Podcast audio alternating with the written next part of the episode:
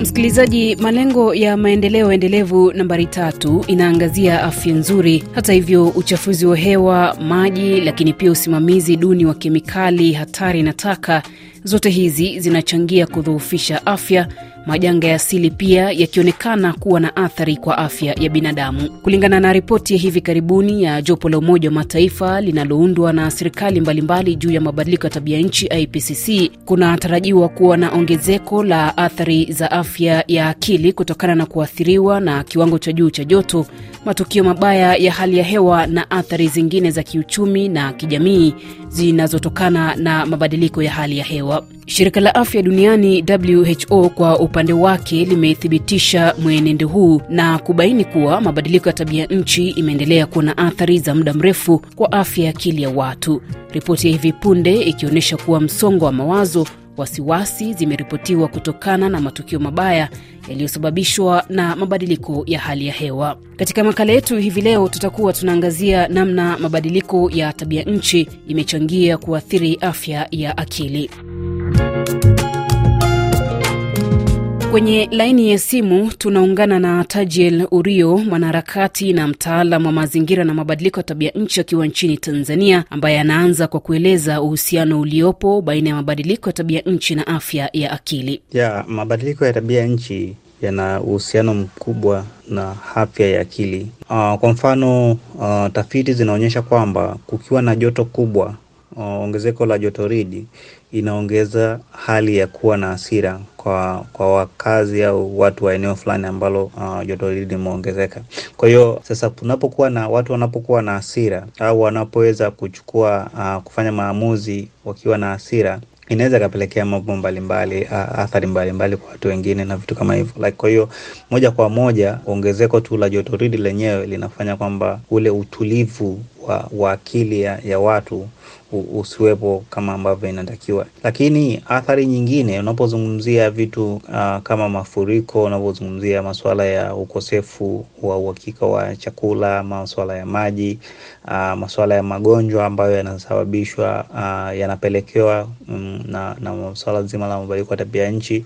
Hivyo vyote, hizo athari zote zinaweka watu katika hali ya kutokuwa na utulivu wa akili. Kwa hiyo afya ya akili inaathiriwa sana na athari ambazo zinatokana na mabadiliko ya tabia nchi. Lakini je, tunapozungumzia suala la afya ya akili tunaweza kusema limepewa uzito kiasi gani na washikadau katika sekta ya mazingira? Ukweli ni kwamba kipaumbele bado uh, sio kikubwa sana, kwa maana ya watu ambao wanafanya uh, kazi kwenye kada ya mazingira na tabia nchi kuzungumzia sana suala la afya ya akili, na hii ni kwa sababu afya ya akili yenyewe ni, ni taaluma ambayo uh, inajitegemea kama yenyewe kama yenyewe, lakini pia uh, bado mwamko wa jamii kufahamu zaidi kuhusiana na swala zima la afya ya akili bado ni kitu ambacho kimekuwa kinazungumziwa kwa hizi uh, siku za karibuni, kimeanza kuzungumziwa zaidi siku za karibuni. Kwa hiyo uh, bado kuna kuna fursa kubwa ya kuendelea kuhamasisha,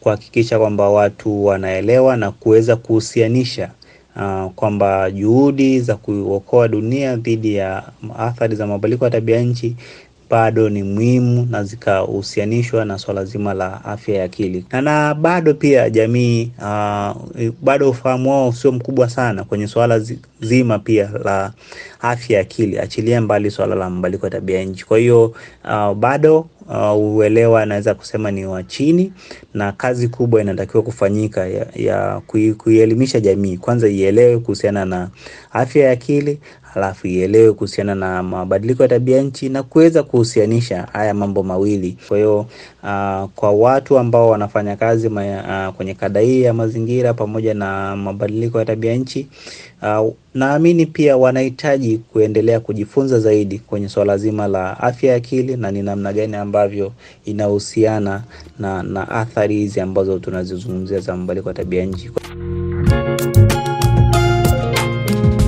Aidha, Tajiel anaeleza ni kwa nini suala la afya ya akili linapaswa kupewa kipaumbele katika kampeni za mazingira na maamuzi yanayohusu mabadiliko ya tabia nchi. Afya ya akili ni muhimu sana kwa ustawi wa jamii. Aa, jamii yoyote ile ambayo inahitaji kustawi na kukua vizuri inatakiwa iwe na afya ya akili ambayo imetulia na ambayo inaweza ikatumika vizuri kwenye uzalishaji mali na kukuza uchumi na athari hizi zinapotokea, kwa kwa mfano swala la, la ukame au swala la mafuriko linaondoa kabisa ule utulivu wa akili wa watu wa eneo fulani, na, na moja kwa moja wanaathirika kwenye kuweza kupanga na kusimamia shughuli za, za maendeleo, lakini pia uh, ule utulivu tu wa kuhakikisha kwamba familia zao na mahitaji muhimu ya katika familia yanaweza kupatikana na, na kwa wakati. Kwa hiyo hivi vyote vinaondoa ule utulivu ambao unge, ungeweza kusaidia sana kwenye swala zima la, la, la uzalishaji mali. Ni afya ya akili inaathiriwa na mambo mengi zaidi ya mabadiliko ya tabia nchi. Kwa kuna mambo mengi sana, lakini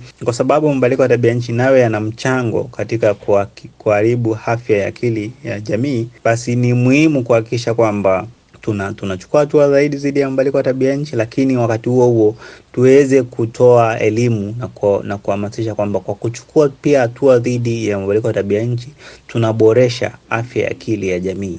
Kwa hiyo ni muhimu sana kuhusianisha hivi vitu na, na kukipa kipaumbele kwa sababu kinamgusa kila mmoja wetu na athari zake ni, ni kubwa sana. Watu hawazioni moja kwa moja, lakini athari zake ni kubwa sana kuanzia ngazi ya familia mpaka kitaifa. Msikilizaji, kila mwaka tunashuhudia viongozi wakikutana katika mikutano ya mazingira na kuja na maamuzi ya kukabiliana na athari za mabadiliko ya tabia nchi. Bwana Tajiel, je, ni kwa kiwango gani tunaweza kusema maamuzi haya yameangazia swala la afya ya akili kwenye mikutano ambayo tunakutana mara kwa, uh, mara kwa mara ya kimataifa ambayo tunazungumzia masuala zima ya mabadiliko ya tabia nchi. Uh, kiukweli ni kwamba swala la afya ya akili kama lilivyo uh, alizungumzii sana. Kinachozungumziwa zaidi ni, ni swala la uh, mabadiliko ya tabia nchi pamoja na afya kwa ujumla. Kwa hiyo uh, na sio tu uh, kuwa mahususi kwamba ni afya ya akili peke yake, kwa sababu athari za mabadiliko ya tabia nchi zinaigusa kada nzima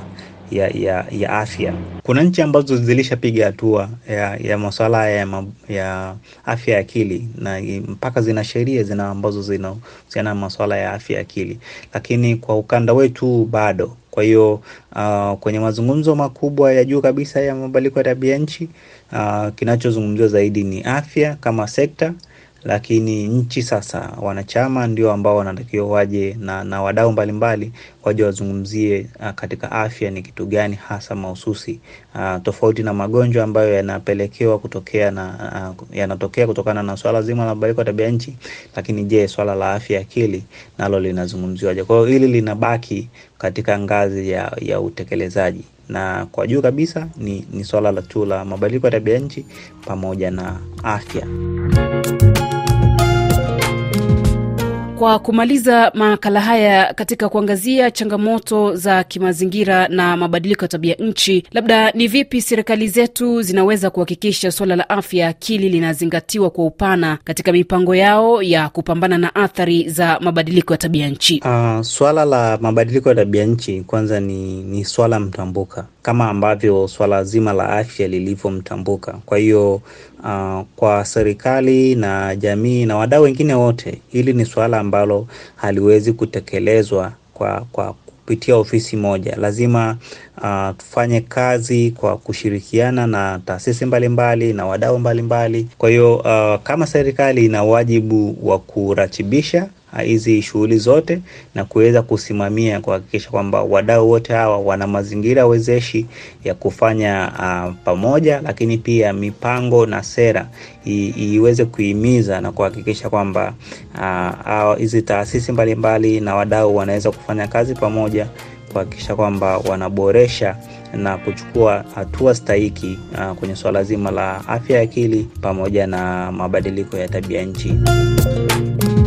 Na kwa maneno yake Tajel Urio, mwanaharakati na mtaalam wa mazingira na mabadiliko ya tabia nchi akiwa nchini Tanzania, ndio tunatia nanga makala yetu hivi leo. Jina langu Minzletijai, kwa heri.